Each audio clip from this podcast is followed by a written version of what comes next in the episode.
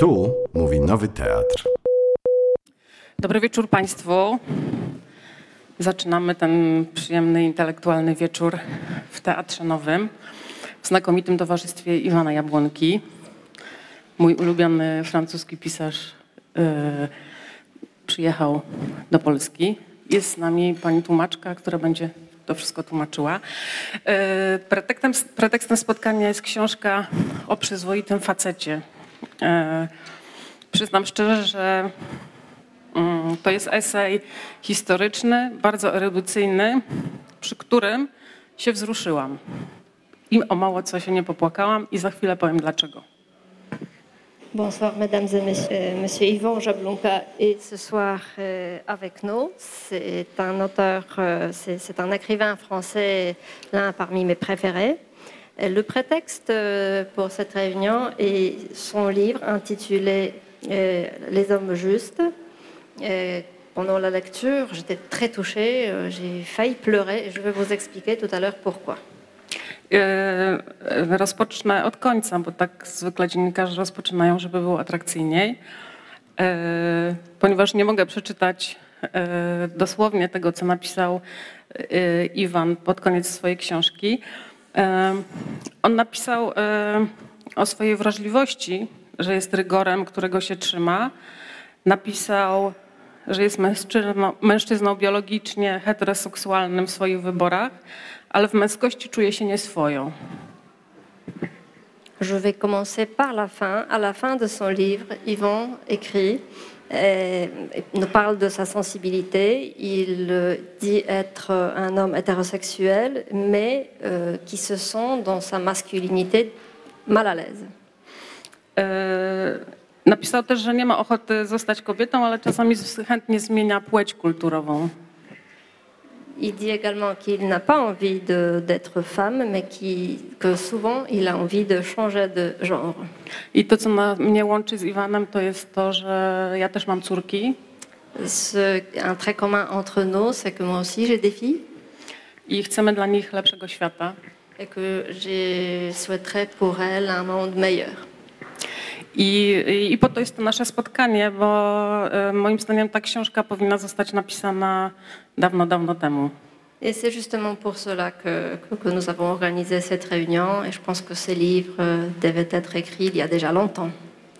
I e, to, co mnie zaciekawiło e, i to, na co szukałam zawsze odpowiedzi, mm, to, był, to było pytanie, jak powstał patriarchat.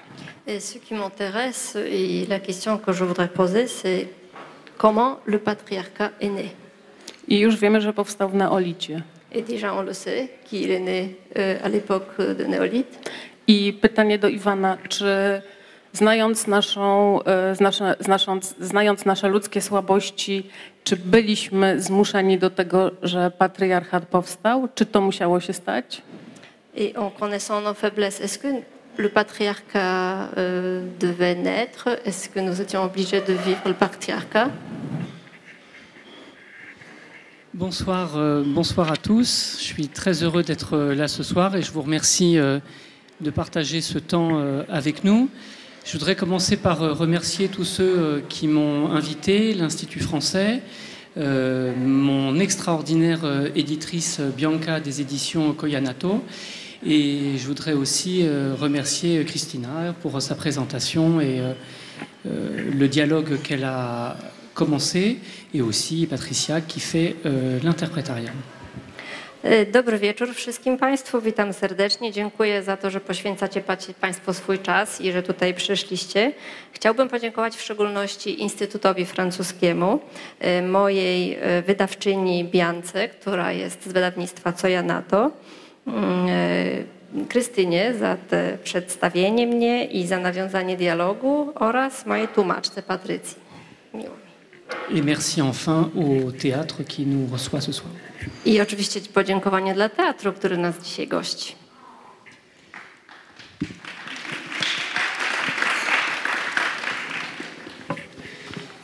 Pour répondre à cette question, il faudrait euh, plusieurs années, et comme euh, on a quelques minutes seulement, je vais être bref. Euh, il faut d'abord aborder la question de nos différences biologiques. Et je crois que le patriarcat ne repose pas sur nos différences biologiques, même si en moyenne, les hommes sont de taille et de masse musculaire plus euh, importants que les femmes. La différence biologique la plus importante pour ce qui nous concerne, c'est que les femmes portent les enfants et que, contrairement à la quasi-totalité des mammifères, l'homme humain reste auprès de la mère de ses enfants. C'est une exception dans tout le règne animal des mammifères. Et je pense qu'un des, un des points de naissance, une des origines du patriarcat dans les sociétés humaines, c'est que l'homme reste, mais à ses conditions, selon les conditions qu'il décide. Myślę, że wiele lat y, można by odpowiadać na to pytanie, a mamy zaledwie kilka minut, więc będę się streszczał. Y, pierwszą rzeczą, y, jaką warto podkreślić, są różnice biologiczne, jakie istnieją między kobietami i mężczyznami, które są, leżą u podstaw patriarchatu. Wiemy, że mężczyźni są fizycznie zbudowani inaczej zupełnie niż kobiety. I podstawową biologiczną różnicą jest to, że to kobiety noszą w sobie dzieci, a nie mężczyźni. Natomiast w przeciwieństwie do wszystkich innych ssaków, y, mężczyzna pozostaje przy kobiecie y,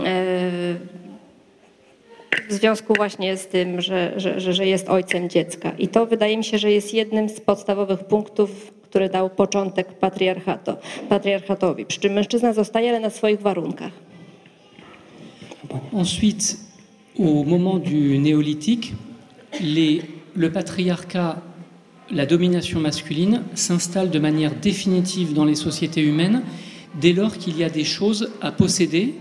Et les choses à posséder qui seront désormais monopolisées par les hommes, ce sont les terres agricoles, les cheptels et bien sûr les femmes. Et ce qui me fait... Mhm. Euh, Właśnie już od czasu, od, od tamtych czasów, o których mówimy, od czasów neolitycznych, e, patriarchat pojawia się wszędzie tam, e, gdzie pojawia się mm, aspekt dominacji, e, a dominacja pojawia się wszędzie tam, gdzie pojawia się posiadanie. Posiadanie ziemi, posiadanie zwierząt, czy posiadanie kobiety właśnie. Et ce qui me fait dire que la domination masculine s'est installée à la fin du patriarcat, c'est-à-dire à la fin du néolithique, c'est-à-dire il y a à peu près 6000 ou 7000 ans, c'est que les grandes inventions qui fondent la civilisation ont été immédiatement monopolisées par les hommes. Les systèmes d'écriture, l'État, les armes de guerre et les monothéismes, ce sont quatre piliers de ce qu'on appelle la civilisation. Et dans ces quatre piliers, sans exception, ce sont les hommes qui ont monopolisé ces inventions fondamentales. C'est ce qui me fait dire qu'à la fin du néolithique et au début de l'Antiquité, la domination masculine est en place de manière définitive. E, także e, dominacja patriarchatu nastała z końcem e, czasów neolitycznych i początku antyku, czyli około 6-7 tysięcy lat temu. Wtedy pojawiły się wielkie wynalazki, które zostały natychmiastowo zmonopolizowane e, przez mężczyzn. E, mam tu na myśli takie podstawowe cztery filary, e, na których opierało się życie i cywilizacja, takie jak pismo, państwo, broń czy monoteizm. W, w, swojej książce Iwan napisał, że mężczyźni z deficytu, czyli z tego, że nie mogą dać życia, zrobili swoją największą zaletę, a e, kobietom ten, ten dar e, zaszkodził de facto. My nie będziemy tutaj w czasie tego spotkania jakby śledzili wszystkich etapów patriarchatu, bo chciałam zacząć od początku. Państwo sobie przeczytają w książce wszystko to, co jest pomiędzy, a ja chciałam się skupić na sytuacji, która jest teraz. Nous n'allons pas pendant cette réunion suivre euh, toutes les étapes euh, euh, du patriarcat. Je vous propose de commencer par la fin. L'homme, par déficit de pouvoir donner la vie, il s'en est apprivoisé, il en est fait son avantage au détriment de la femme. Y, I chciałam zapytać Iwana, y, czy było coś, co go na tyle uwierało, że postanowił książkę napisać? I dla kogo ją napisał de facto? Qu'est-ce qui a fait Quel était le motif de, de, de, l'écriture pour toi de ce livre? Qu'est-ce qui t'a motivé? Il y a d'abord eu des motivations euh, personnelles. Je viens d'une famille euh, où la répartition des tâches était très traditionnelle et mon père euh, parlait davantage que ma mère, travaillait davantage que ma mère et gagnait plus d'argent qu'elle. Et peu à peu, je me suis dit que c'était un peu anormal. Et puis il y a le fait aussi que mon père euh, est un orphelin, puisque ses parents ont été assassinés pendant la Deuxième Guerre mondiale. Et mon père a toujours incarné pour moi une figure de fragilité et de vulnérabilité masculine. Et récemment, il m'a dit qu'il avait été, selon lui, un père à problème.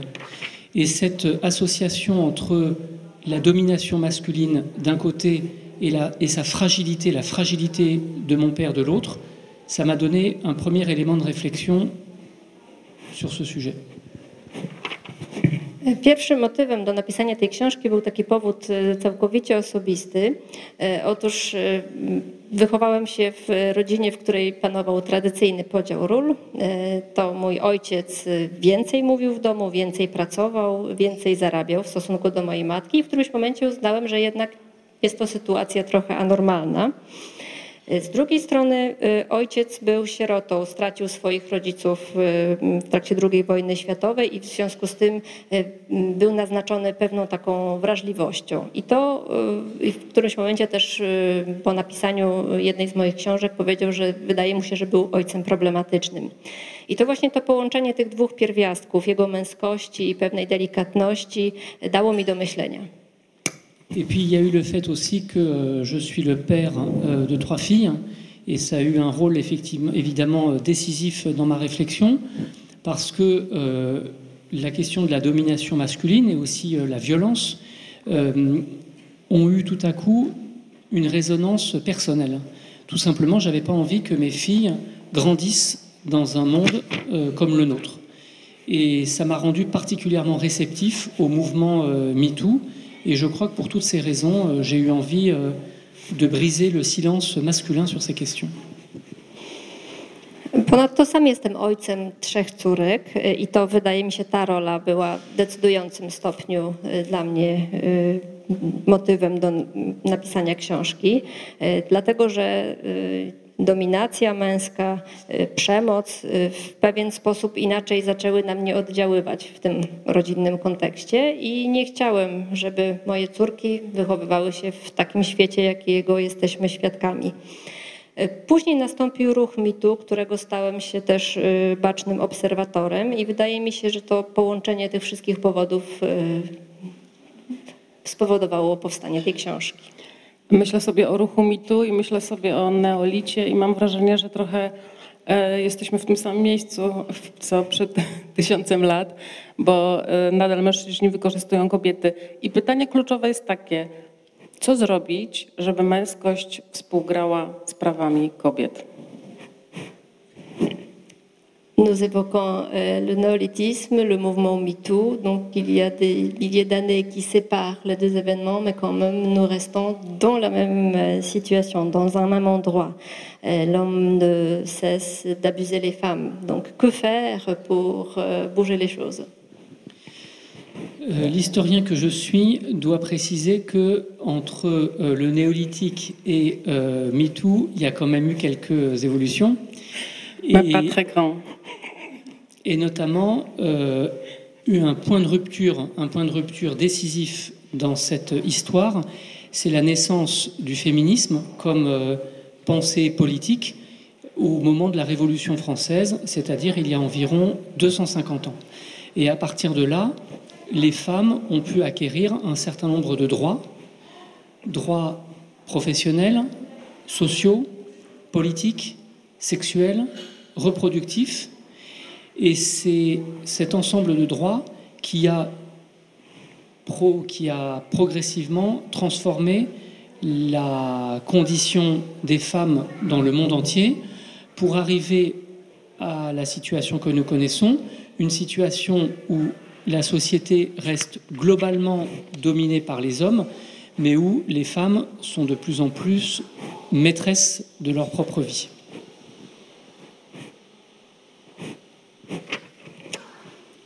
Powiedziałbym, że od czasów e, neolitu do ruchu mitu jednakowoż e, kilka zmian nastąpiło. E, a mianowicie jedna ważna rzecz narodziny feminizmu. Myśli politycznej ukierunkowanej na prawa kobiet. Nastąpiło to przy okazji rewolucji francuskiej około 250 lat temu. I wtedy to właśnie od tego momentu kobiety zaczynały mieć swoje prawa w najróżniejszych dziedzinach, prawa zawodowe, społeczne, polityczne, dotyczące również y, rozmnażania. Wszystkie te y, elementy spowodowały stopniową zmianę sytuacji, stopniową zmianę kontekstu, w jakim żyje kobieta, no i doszliśmy do czasów, w których jest, żyjemy w społeczeństwie jednakowoż nadal zdominowanym przez mężczyzn, ale w którym kobieta nabiera coraz więcej praw. Maintenant, euh, que faire? Il y a plusieurs euh, leviers qui me paraissent euh, accessibles. Premièrement, je crois beaucoup à ce appelle, euh, à ce que j'appelle le féminisme d'État, c'est-à-dire la participation des pouvoirs publics à la réflexion et à la transformation des rapports entre femmes et hommes. Le féminisme d'État euh, touche à de nombreux aspects de la législation, notamment la répression des violences, l'égalité salariale ou encore le congé paternel.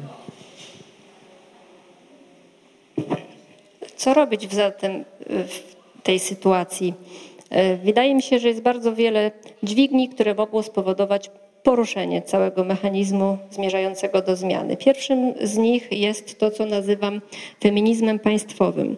E, jest to feminizm wyrażany przez władze publiczne, przez różne instytucje państwowe, które powodują, że następuje refleksja, e, które powodują, że e, następuje stopniowa zmiana w stosunkach pomiędzy kobietami i mężczyznami e, w najróżniejszych aspektach. Mam tu na myśli głównie represje, jeśli chodzi o przemoc, wyrównywanie wynagrodzeń pomiędzy mężczyznami i kobietami i urlopy ojcowskie i macierzyńskie. Ensuite, je crois à l'instauration d'un rapport de force un rapport de force qui est produit essentiellement par les femmes, et parmi elles les femmes féministes, des militantes, des associations qui progressivement instaurent un rapport de force qui interdit les manifestations les plus scandaleuses de domination euh, masculine.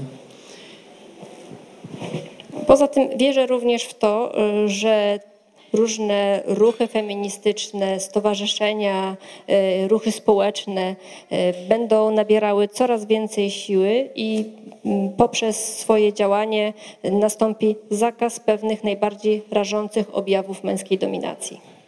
Et enfin, je pense que euh, l'éducation a un rôle important à jouer, l'éducation à l'école, mais aussi au sein de la famille. Je pense que les parents ont un rôle important à jouer pour éduquer leurs enfants et obtenir des hommes justes et des femmes libres.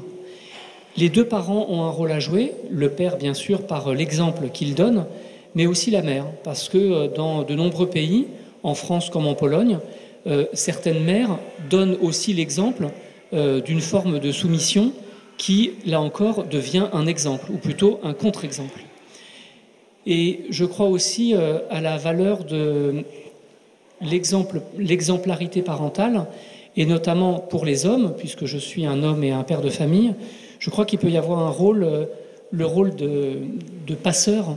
Le passeur, c'est celui, c'est l'homme qui vient au combat féministe par euh, morale, par conviction, mais aussi pour des raisons pragmatiques, parce qu'il est entouré de femmes, sa mère, sa conjointe, ses filles et que par amour, euh, il euh, a envie euh, que le monde euh, change.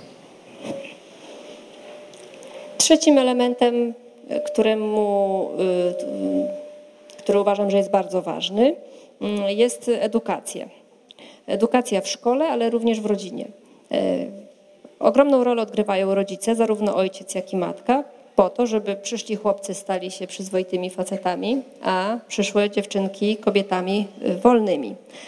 Ojciec swoją rolę przekazuje, pokazując przykład samego siebie.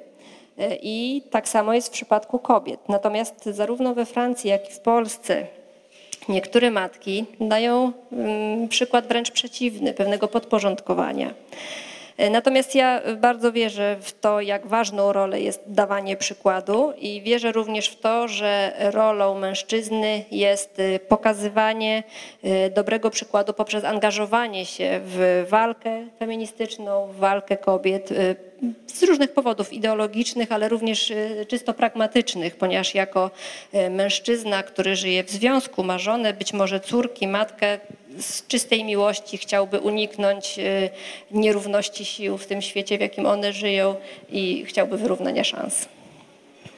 Podobno związki równościowe mają lepszy seks, tak słyszałam. Des couples où l'égalité est affirmée ont un meilleur sexe apparemment, des rapports sexuels de meilleure qualité, on dit. Ja mam takie wrażenie, nie wiem czy się ze mną Iwan zgodzisz, że z tym feminizmem jest trochę tak, ale może się mylę, że to kapitał pozwolił zaistnieć feminizmowi, bo kobiety stały się nabywcą towarów. I że to jest tylko taka pianka na naszej kulturze i jak zasoby nam się skończą, to mężczyźni znowu zaczną kobiety jeszcze bardziej uciskać. Co ty o tym myślisz? j'ai l'impression, peut-être, euh, je n'ai pas raison, c'est le capital qui a donné naissance au féminisme par leur pouvoir d'achat. Et si le capitalisme des capitaux euh, s'épuise, la domination masculine euh, dominera. sans doute, mais je ne suis pas aussi optimiste.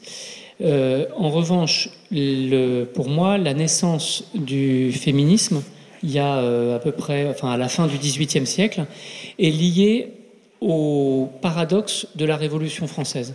Pour simplifier, la Révolution française a proclamé la fin des privilèges et l'avènement de la liberté et de l'égalité.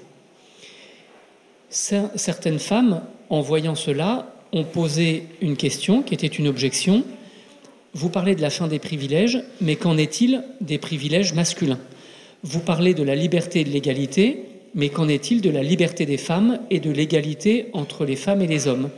Et à partir de, ce paradoxe, de cette contradiction, le féminisme est né dès la Déclaration des droits de l'homme en France. Może odpowiadając na Twoje pytanie, ale nie byłbym tak optymistyczny. Natomiast e, początek e, feminizmu datuje na koniec XVIII wieku i jest związany, jak już mówiłem, z rewolucją francuską. I tutaj mm, można mówić o takim paradoksie czy sprzeczności samej rewolucji francuskiej, w tym sensie, że został ogłoszony koniec przywilejów, była mowa o wolności, była mowa o równości i wówczas niektóre kobiety zaczęły zadawać pytanie i podchwytywać ten dyskurs, mówiąc e, dobrze, koniec przywilejów, ale jak w takim razie co z przywilejami dla mężczyzn? Wolność, dobrze, ale wolność w takim razie również w stosunkach e, kobiet i mężczyzn, więc to tu się pojawił, pojawiła ta myśl. A odchodząc trochę od rewolucji francuskiej i um, chciałam przejść do takiej naszej zwykłej polskiej rodziny, młodej albo takiej, e, w której partnerzy mają 45-50 lat. Mam wśród swoich znajomych mnóstwo samotnych matek. I jak mantra powtarza się wśród tych samotnych matek, powtarzają się dwa słowa, a te słowa brzmią troska i odpowiedzialność. I tych dwóch cech, zdaniem tych kobiet, nie mają współcześni mężczyźni. I e, Iwan w swojej książce pisze, że mm, mężczyźni w jakiś sposób zostali uwiązani patriarchalnym wzorcem brania na siebie odpowiedzialności za bliskich. Należy ich z, tych, z tego zwolnić ale w zasadzie jakiego wtedy mężczyznę otrzymamy?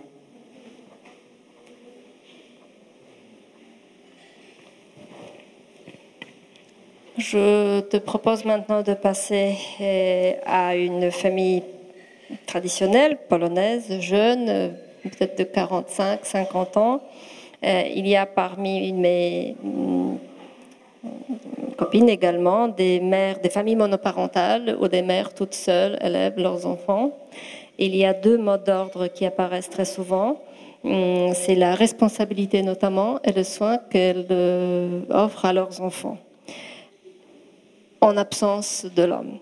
Et euh, tu as dit que l'un des piliers de, de, ce modèle patriarcal est euh, l'une des vertus bah, de, de, valeurs typiquement masculines, c'est cette responsabilité que les hommes euh, que les hommes prennent sur eux comme très purement viril. Donc, mais s'ils ne prennent pas cette responsabilité, que deviennent-ils?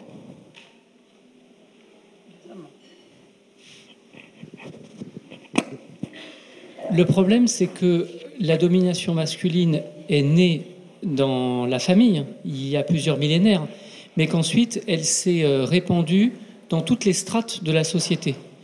Donc, le fait que les hommes ne s'occupent pas de leurs enfants et euh, désertent leur foyer, ça ne les empêche pas d'acquérir euh, et de conserver le pouvoir dans tous les autres domaines de la vie sociale.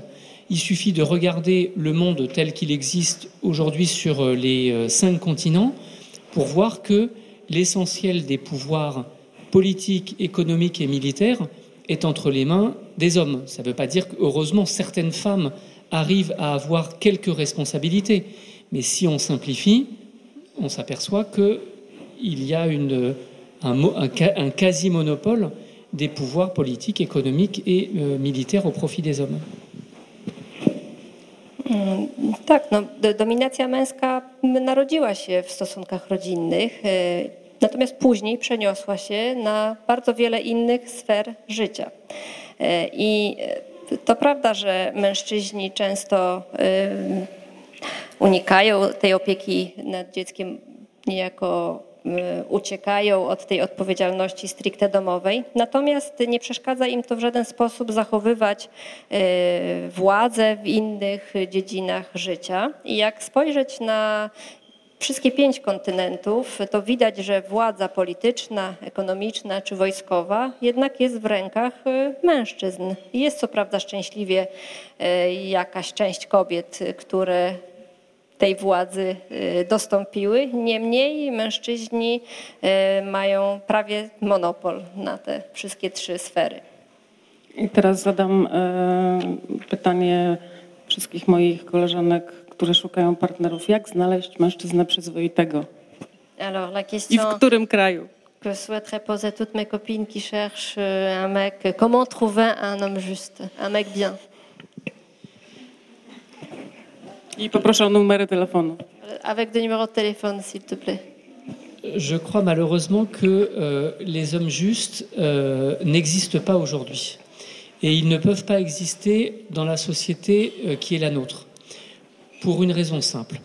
On peut parfaitement imaginer un homme qui individuellement soit un homme juste et qui, au sein du couple ou dans la famille, se comporte dans, une espèce de perfection égalitariste en respectant les femmes avec qui il vit.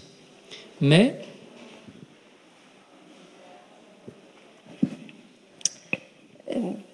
No tutaj niestety muszę powiedzieć, że taki, y, taki, taki przyzwoity facet w dzisiejszych czasach nie istnieje, przynajmniej w naszym społeczeństwie, a to z takiego powodu, że sam mężczyzna indywidualnie y,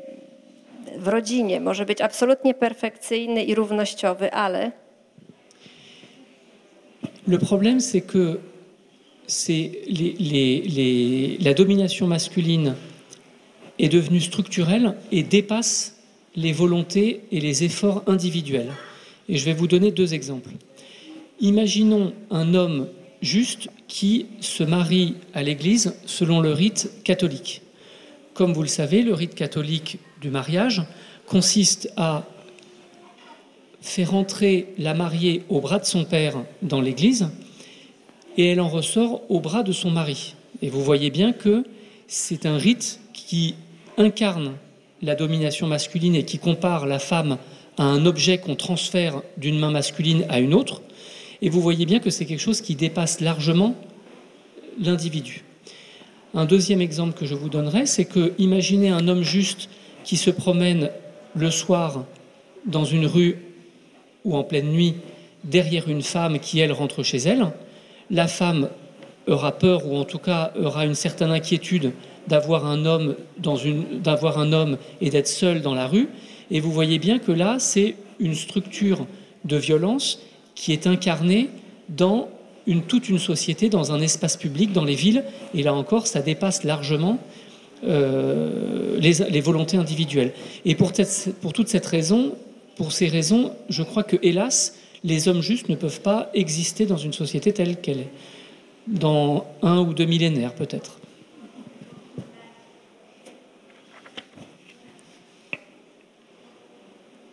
Wydaje mi się, że dlatego ten przyzwoity mężczyzna nie ma szansy zaistnieć w dzisiejszym świecie czy w dzisiejszym społeczeństwie, dlatego że dominacja wykracza poza ramy stricte indywidualne, a stała się absolutnie powszechna i wykracza poza chęci dobre indywidualnych jednostek. Podam tutaj dwa przykłady. Wyobraźmy sobie takiego przyzwoitego faceta, który żeni się w kościele katolickim. Polega to na tym, że ojciec wprowadza pannę młodą do kościoła, do ołtarza ją prowadzi, po czym dochodzi do zawarcia związku małżeńskiego i to mąż odprowadza, wyprowadza z kościoła swoją żonę. Więc to jest już samo ucieleśnienie tego uprzedmiotowienia kobiety, w którym się ją niejako przekazuje z jednych rąk męskich do drugich rąk męskich. Drugi przykład, jaki chciałbym podać, to jest taki przyzwoity facet wieczorem idzie po ulicy, może w nocy za kobietą i wtedy natychmiast wiemy, że uczucia, jakie pojawiają się w, w kobiecie, za którą idzie mężczyzna nocą, to strach czy jakaś obawa. I to również jest tak silnie zakorzenione, że przekracza to tę indywidualną wolę chęci zmiany poszczególnych jednostkach.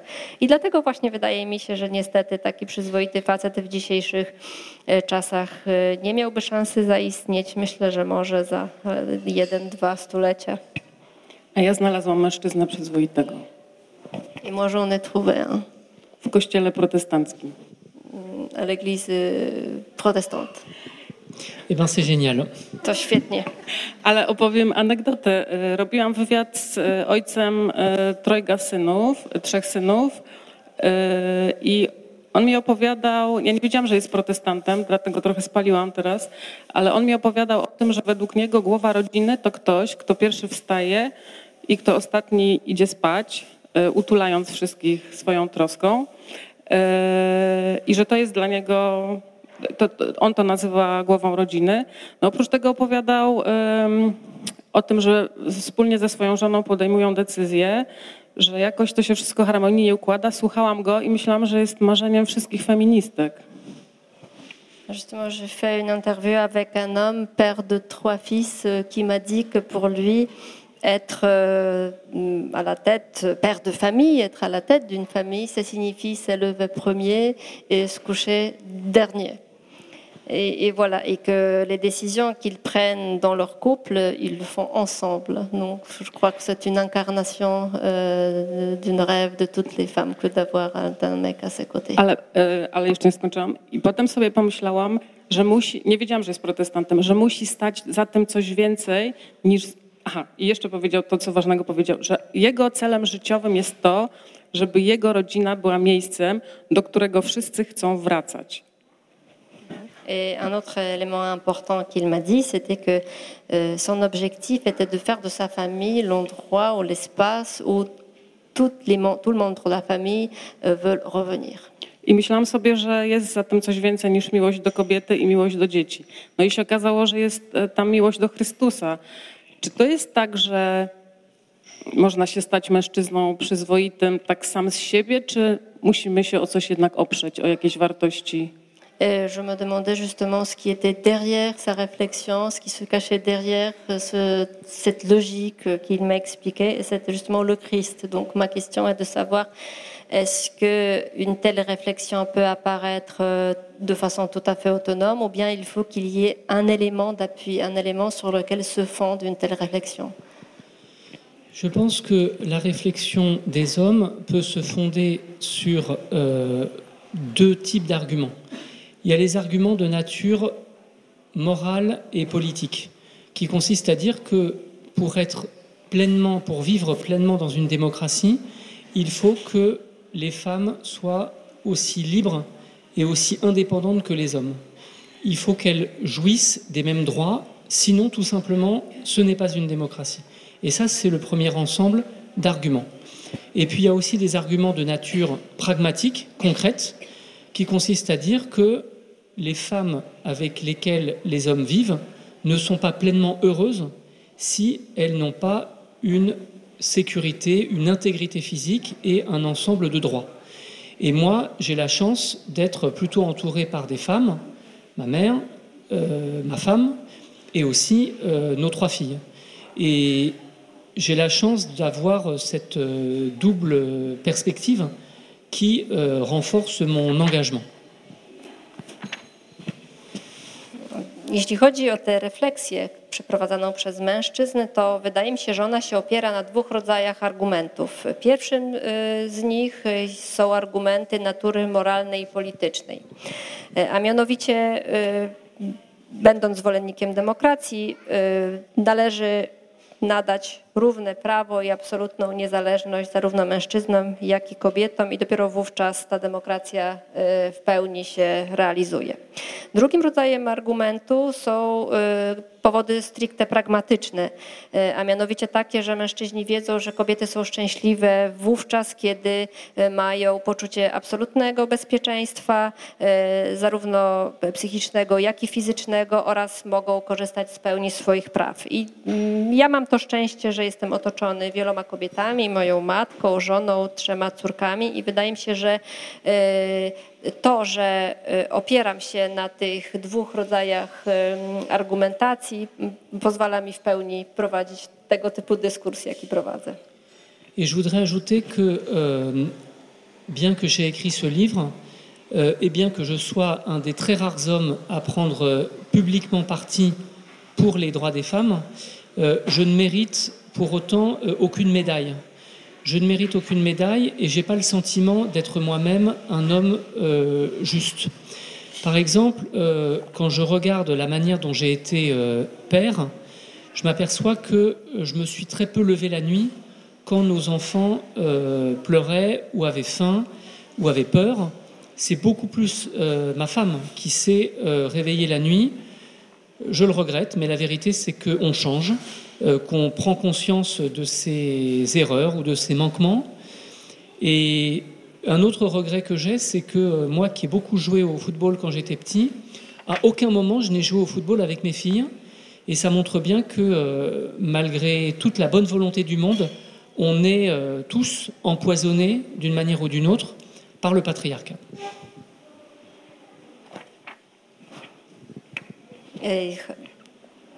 Pomimo tego, że jestem jednym z niewielu mężczyzn, którzy oficjalnie opowiadają się za sprawą kobiet, to nie zasługuję na jakikolwiek medal w tej dziedzinie. Nie mogę nazwać sam siebie przyzwoitym facetem. E, sam jestem ojcem, jak córki były małe, to muszę przyznać, że no nie wstawałem tak często do nich, jak płakały, czy były głodne, czy po prostu się bały, jak moja żona. Tego teraz żałuję, natomiast wiem, że z wiekiem uświadamiamy sobie pewne rzeczy i mądrzejemy. E, I drugim, e, drugą kwestią jest to, że sam jak byłem dzieckiem dużo grałem w piłkę nożną i niestety ja sam e, swoich córek na piłkę nie zabierałem, żebyśmy sobie razem pograli. Więc pokazuje to, że pomimo całej dobrej woli i moich dobrych chęci, jednakże jest już takie nasączenie świadomości stereotypami, że nie jesteśmy w stanie się ze wszystkich uwolnić. Dużo pracy jeszcze przed Tobą. Beaucoup de travail devant toi, Yvon. E, chciałam Państwa e, naprawdę zachęcić do przeczytania tej książki, bo oprócz tego, że tu tak sobie gaworzymy, to i oprócz tego, że ta cała książka jest szalenie interesująca, jest tu doskonały pasus, dosyć długi o tym, w jaki sposób mężczyźni się bronią e, przed tym, co ich nieuchronnie czeka. E, bronią się wyprawami, męskimi wyprawami do lasu, bronią się szkołami uwodzenia, e, bronią się jakimiś taktykami manipulacyjnymi wobec kobiet, które tak naprawdę nie mają żadnego znaczenia, bo mężczyźni się po prostu muszą wziąć w garść i, i się zmienić, bo kobiety się zmieniły. Et je voudrais vous inviter à, à, à, à, lire ce livre qui est très très intéressant. Euh, vous allez voir et vous allez découvrir peut-être euh, énormément de choses là-dedans. Vous allez voir comment les hommes se défendent contre la transformation qui est quand même imminente par des procédés différents les femmes ont, changé et les hommes n'ont pas le choix. Euh, la seule voie possible est de changer également. W tej książce pada e, wiele męskich nazwisk, męskich sprzymierzeńców kobiet, e, którzy, e, tak jak Iwan, walczyli o prawa kobiet. Anglicy, Niemcy, ku mojemu zdziwieniu, Francuzi oczywiście.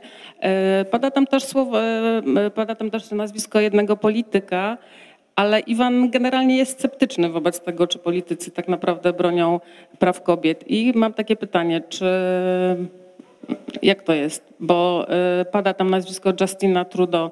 Czy on faktycznie jest człowiekiem, mężczyzną, chociaż trochę przyzwoitym? Dans le livre, apparaît énormément de, de, noms des hommes qui défendent la cause féminine et qui ont combattu pour les droits de femmes.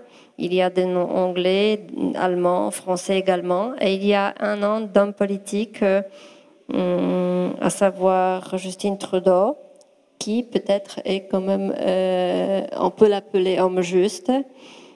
Est-ce vrai, Yvan parce qu'en général, tu, parais assez sceptique euh, en ce qui concerne les hommes politiques et leur euh, justesse. Justin Trudeau est, à ma connaissance, le seul homme d'État qui se déclare publiquement féministe. Je n'en connais pas d'autres. Euh, et je crois que de très, nombreuses décisions politiques au sein de son gouvernement sont prises dans un souci de justice sociale et d'égalité entre les femmes et les hommes. Je sais qu'il a été aussi critiqué pour euh, ses arrière-pensées, mais il donne quand même un exemple euh, digne d'être signalé, surtout dans un monde où le populisme viriliste est partout en expansion, euh, aux États-Unis, euh, en Amérique euh, latine, en Russie, en Turquie, et vous le savez très bien dans ce pays.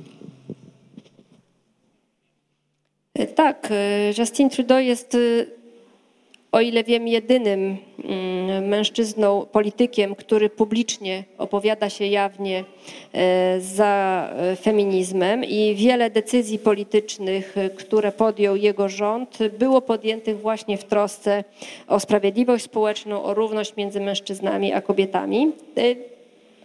Wiemy też, że był krytykowany y, za motywacje, jakie być może nim kierowały. Y, niemniej wydaje mi się, że warto tutaj o nim y, było wspomnieć. Tym bardziej, że widzimy, jaka jest sytuacja w bardzo wielu innych krajach, gdzie te wartości typowo męskie nadal są gdzieś tam podkreślane i uznawane za warte uwypuklenia. Myślę tutaj o, o, o przywódcach takich krajów jak Stany Zjednoczone, innych państw Ameryki Ameryki Łacińskiej, Rosji, Turcji, czy chociażby nawet tutaj u nas. Ja oczywiście mam jeszcze tysiąc pytań do Iwana, ale dam Państwu tę szansę. Macie 15 minut, 13, żeby go zapytać o coś, a w międzyczasie tutaj mamy wystawione dzieła, które można, y, Iwana, które można zdobyć w mediatece w Instytucie Francuskim.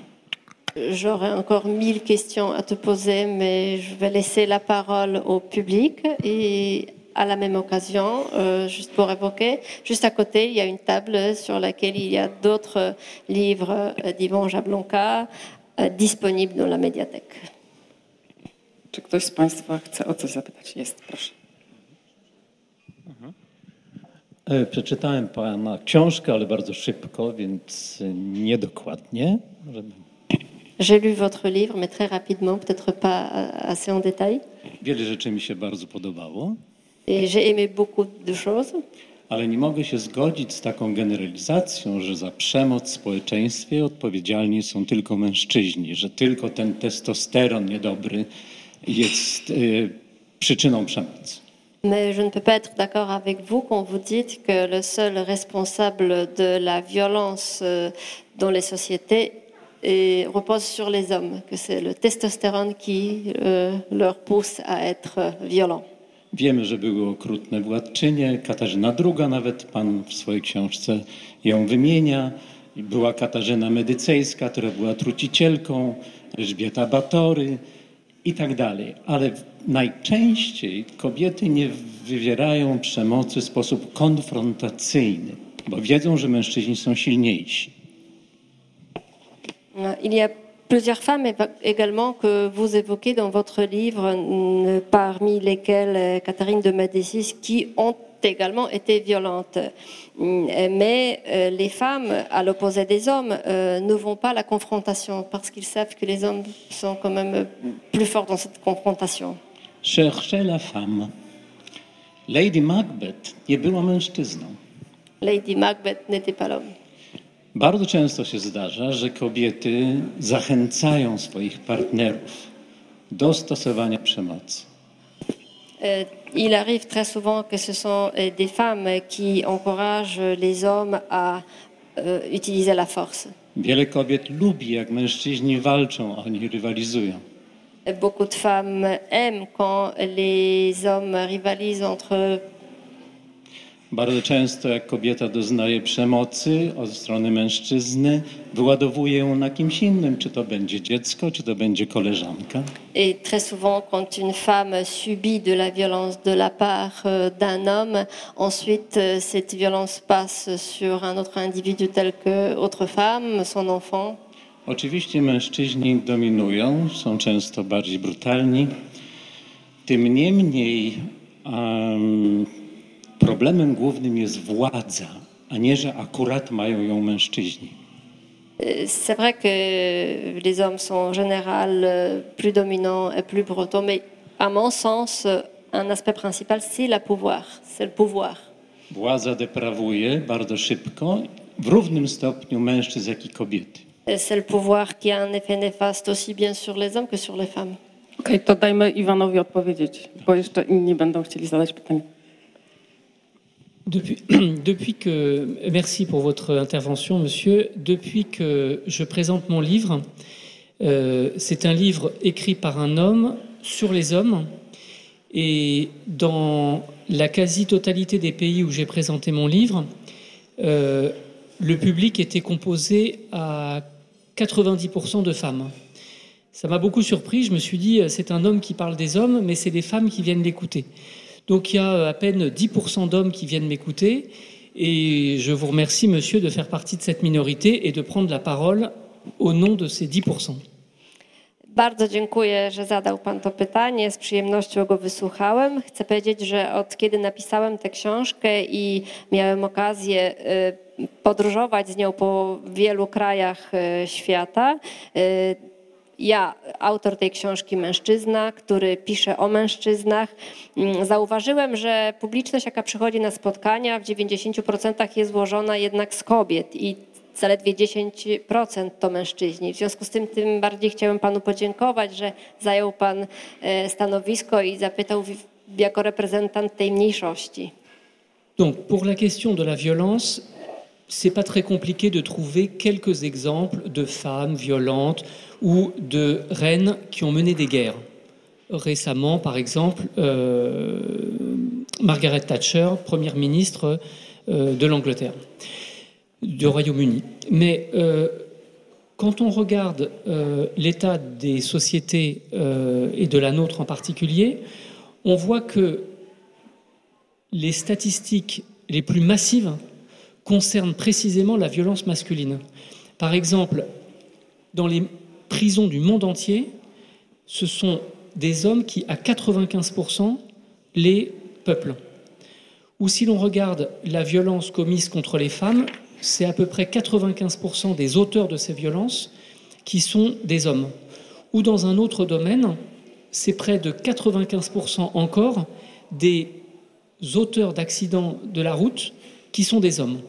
Donc, parmi toutes les statistiques que produisent les sociologues dans le monde entier, les statistiques les plus massives, c'est précisément que la violence est globalement accomplie par les hommes. Ensuite, bien sûr, je vous laisse quelques exceptions que vous venez de citer. Oczywiście, że możemy zacytować wiele przykładów z historii kobiet, y, które stosowały przemoc, królowe, które prowadziły wojny. Y, możemy wspomnieć też z najnowszej historii Margaret Thatcher, premier Wielkiej Brytanii. Natomiast jeżeli spojrzymy na statystyki z najróżniejszych dziedzin dotyczące przemocy popełnianej przez mężczyzn, to widać, że jednak stanowią oni większość. W więzieniach 90, 95% y, więźniów stanowią y, mężczyźni. Jeżeli chodzi o przemoc na kobietach, to w 95% również jej sprawcami są mężczyźni. Jeśli przyjrzymy się innej dziedzinie jeszcze, wypadkom drogowym, to widzimy, że również ulegają im w 95% mężczyźni. I tak to wygląda y, na całym świecie, y, jeżeli chodzi o, y, o, o, o tę przemoc. Także te kilka przykładów, które Pan podał i które możemy jeszcze inne podać, są niejako wyjątkiem. Teraz musi kobieta jakaś zadać pytanie. O, jest. Tak naprawdę to pytanie od mężczyzny, od mojego ojca, który ogląda tę transmisję. Pozdrawiamy. C'est une question posée par une femme, mais au nom de son père qui vous regarde euh, en ligne. Mhm. Y, pokazuje Pan, jak zmieniają się role i kobiet, mężczyzn w czasie. Żyjemy dziś w kulturze, w której istnieje płynność w przechodzeniu między rolami. I czy ta płynność rzeczywiście bardziej dotyczy kobiet? Psychologowie zwracają uwagę na to, że dla równowagi psychicznej ważne jest utożsamianie się z rolą pełne. To jest pierwsze pytanie, drugie będzie powiązane. donc vous évoquez dans votre livre, euh, dans votre livre également le changement de rôle, la transformation de rôle, qu'on peut passer d'un rôle à, à, un autre, qu'il y a une certaine fluidité dans le passage, dans le bousculement entre les rôles. Et euh, apparemment, ça concerne plus les femmes que les hommes. Et que et il est, les, les, psychologues considèrent également que les femmes ont, be, ont besoin de s'identifier euh, très profondément dans le rôle qu'elle incarne. Non seulement les femmes, nie tylko kobiety. Non, non seulement mm -hmm. les femmes. Mm -hmm. I, I pytanie powiązane. Z jakimi rolami według Pana mężczyźni mają kłopot, by się utożsamić w pełni? E, z rolą ojca, spotkałem się z tezą, że łatwiej im identyfikować się z rolą męża lub ojca rodziny niż z rolą ojca. Et à votre avis, quels sont les rôles euh, avec lesquels les hommes ont du mal à s'identifier? Euh, Est-ce le rôle de père? Apparemment, ils n'ont pas le problème de s'identifier avec le rôle de mari, euh, mais le rôle de père leur pose un certain problème. Merci pour cette question. Euh, Madame aurait dû dire qu'elle euh, était aussi ma traductrice et je, remercie, je la remercie pour son extraordinaire euh, travail. Bardzo dziękuję za to pytanie. Pani tu nie wspomniała, że jest moją tłumaczką i chciałbym jej przede wszystkim przy tej okazji bardzo serdecznie podziękować za całą pracę, jaką wykonała. Brawo.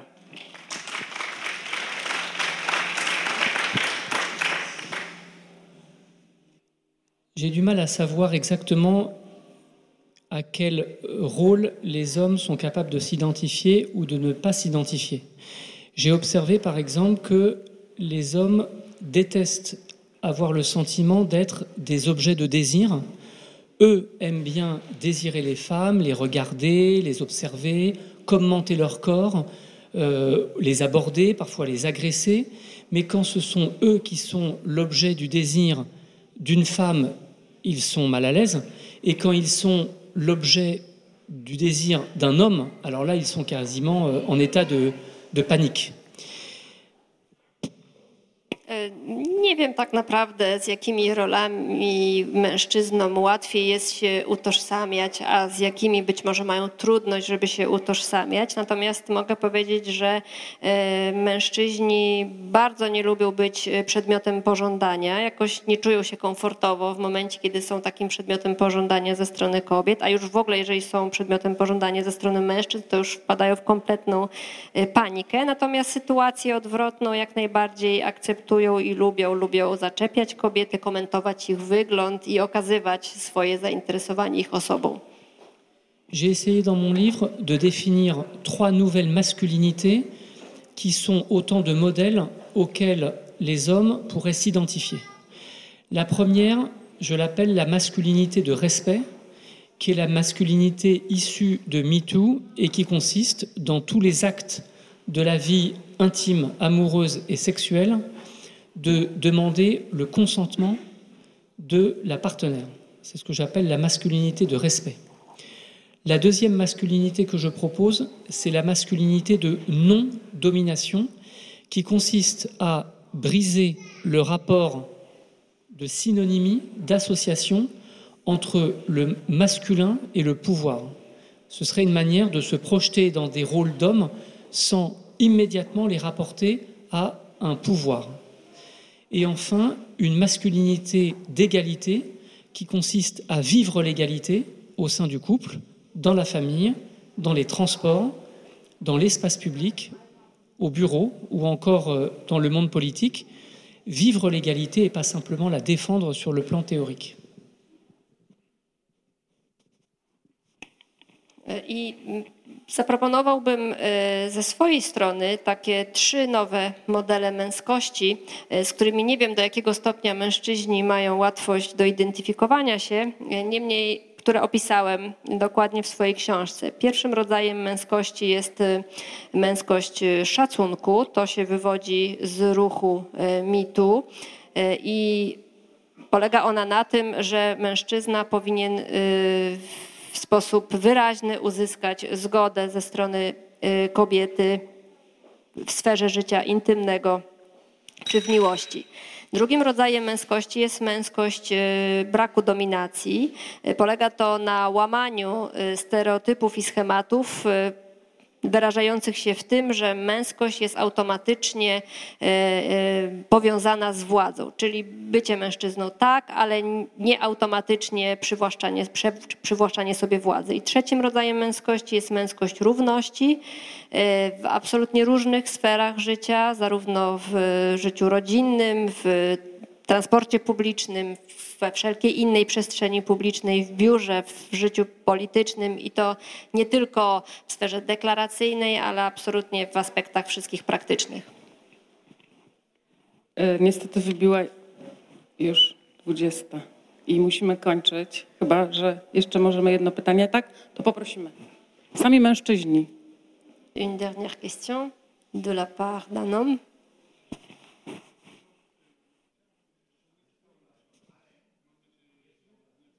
Przeczytać, ale moje pytanie dotyczy tego, że szczególnie w polskich warunkach może być tak, że kobiety, y, y, że kobiety y, mylą narcyzm męskości z patriarchatem. Czy w swojej książce zajmuje się Pan tą odrębnością? Czy dotyka Pan narcyzmu męskiego i czy wyjaśnia Pan, jakie są różnice między patriarchatem a narcyzmem męskim. I jeszcze jedno pytanie, czy w przypadku y, pewnego schorzenia, jakim jest narcyzm, możemy mówić o reformacji stosunków kobieco-męsko-kobiecych, partnerskich. Dziękuję. Je n'ai pas encore lu votre livre, j'espère le faire très prochainement. Euh, mais euh, ma question concerne euh, le narcissisme des hommes, euh, qui est souvent confondu par les femmes avec le patriarcat. Donc, est-ce que vous évoquez également dans votre livre, vous expliquez peut-être, vous donnez peut-être une définition d'un narcissisme masculin Et euh, la question qui, suit est de savoir si ce narcissisme masculin est prêt à être réformé, changé. Une chose est la fierté qu'on peut ressentir vis-à-vis -vis de ses actions, de sa famille, de sa vie. Et chacun a le droit d'être fier de soi-même. Le narcissisme, c'est autre chose. Le narcissisme, c'est une espèce d'arrogance qui considère qu'il y a une gloire particulière à être ce qu'on est. Et je crois qu'il y a un narcissisme masculin beaucoup plus accentué que le narcissisme féminin, même si bien sûr celui-ci existe. Et je crois que le narcissisme masculin est très vulnérable à la moquerie. Et je crois que c'est une bonne chose euh, de se moquer des hommes, et notamment des hommes de pouvoir, puisque c'est précisément leur point sensible. Donc ce serait une manière à la fois de rire, d'être joyeux, et aussi de lutter contre la domination masculine. Można być dumnym z tego, co się robi, dumnym ze swojej rodziny, dumnym ze swojego życia i nie ma tutaj absolutnie w tym nic złego. Natomiast narcyzm zakłada pewną arogancję, pewną taką dumę i chwałę z tego, że jest się właśnie tym, kim się jest w sposób ekscesywny. I uważam, że występuje zarówno narcyzm ze strony mężczyzn, jak i ze strony kobiet. Niemniej ze strony mężczyzn jest to zjawisko częściej spotykane. I to, w jaki sposób można z tym ewentualnie walczyć, to drwina, kpiny, które są dwojako pozytywne. Po pierwsze, dostarczają pewnej jednak radości w tym może nie do końca radosnym kontekście, a po drugie uderzamy wtedy w czuły punkt takich narcystycznych mężczyzn i to jest bardzo skuteczna broń. Mamy jeszcze pytanie od naszych widzów online. Musimy im dać szansę, poproszę. Pan Piotr Mierzwa pisze, że bardzo niepokojącym jest ustawianie rozbrajania patriarchatu z perspektywy rodziny, czy też sprowadzanie przyzwoitości mężczyzny do roli dobrego męża. Pisze dalej, że uwolnienie kobiet od funkcji reprodukcyjnej wraz z nadejściem pigułki jest też obietnicą reorganizacji relacji miłosnych poza kwestią potomstwa. Co w czasach, gdy dalsze rozmnażanie ma ograniczoną pozytywność, jest tym bardziej ważne. Co więc ze światem, w którym kobiety nie chcą być matkami, a mężczyźni mężami? Bo tutaj według pana Piotra w takim świecie poza rodziną zaczyna się możliwość równości. C'est dans un monde en dehors de la famille que peut commencer une, une égalité selon Piotr Mierzwa qui nous regarde en ligne.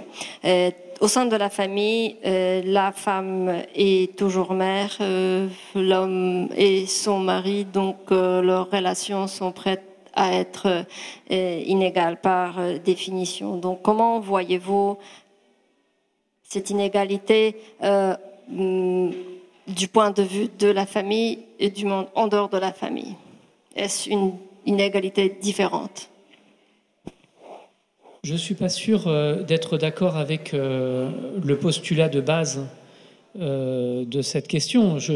L'espace familial, le couple peuvent être au contraire des lieux de respect mutuel, d'égalité. Je crois même que ça devrait commencer par là, précisément parce que ce sont des lieux d'amour et de complicité. Le problème, c'est que pour de nombreuses femmes, euh, il y a des injustices partout, dans, toutes les sphères. C'est-à-dire que euh, au bureau, il y a euh, une inégalité salariale et parfois des formes de harcèlement. Dans l'espace public, ce sont d'autres formes de harcèlement et parfois des agressions. Et ensuite, dans la vie familiale, des tâches domestiques inégalement réparties et aussi parfois des situations de, de mépris ou de domination. C'est l'expérience de nombreuses femmes, c'est-à-dire que dans des situations d'injustice dans toutes les sphères sociales. c'est quelque chose que je, que je constate. Et c'est précisément ça qui fait naître euh, une forme de révolte. Et cette révolte a été portée par le mouvement MeToo qui dépasse de loin la simple question des violences sexuelles.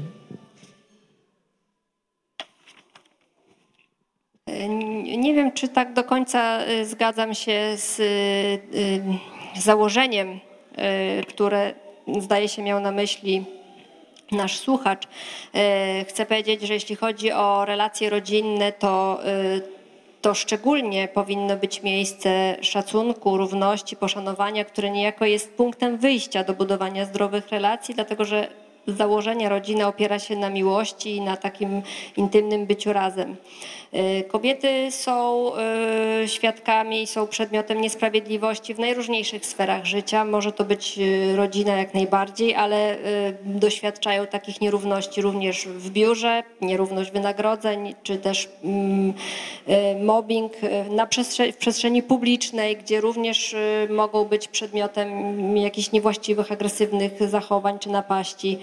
No i to wspomniane życie rodzinne, gdzie nie zawsze pracę i podział obowiązków są rozłożone w sposób równy. Y, I te, to właśnie, że w tak wielu sferach życia dochodzi do y, tak wielu nierówności, powoduje, że pojawia się y, bunt, rewolta. I wydaje mi się, że w ruchu MeToo, który dotyczył głównie sfery seksualnej, mm, widać było również przejawy rewolty dotyczące nierówności także w innych sferach. Et c'est pour cette raison que j'ai essayé dans mon livre de m'interroger sur les nouvelles masculinités dans l'ensemble des sphères sociales. Et la question que je pose concerne l'ensemble des milieux sociaux que nos vies traversent. C'est ainsi que je me suis demandé qu'est-ce qu'un bon père, qu'est-ce qu'un bon mari, qu'est-ce qu'un bon médecin, qu'est-ce qu'un bon professeur, Qu'est-ce qu'un bon urbaniste? Qu'est-ce qu'un bon juge? Qu'est-ce qu'un bon homme politique en matière de rapport de genre? Et toutes ces questions doivent être posées, même si parfois elles sont douloureuses. E,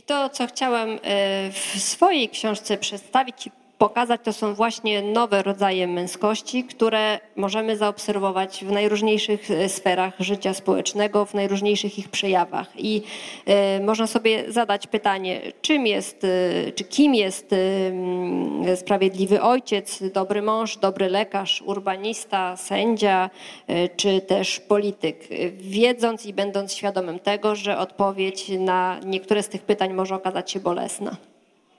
I to jest ładne zakończenie. E, ja życzę Państwu, żebyśmy za 100 lat zobaczyli się tutaj e, przyzwoici faceci i wolne kobiety. Mam nadzieję, że tak będzie. E, w imieniu Instytutu Francuskiego, Teatru Nowego, wydawnictwa Co ja na to bardzo dziękuję za to spotkanie. Naszym gościem, naszym gościem był Iwan Jabłonka, autor książki Facet Przyzwoity.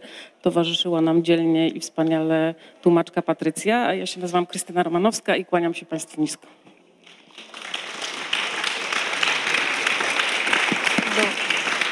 J'espère que dans son J'espère que dans son temps, nous pouvons nous retrouver ici tous, les hommes justes et les femmes libres, ici pour parler de notre égalité mais pour terminer cette soirée, je souhaite remercier très particulièrement l'Institut français, Nové Théâtre, Tsoyanato et Yvon Jablonka qui était notre invité de ce soir.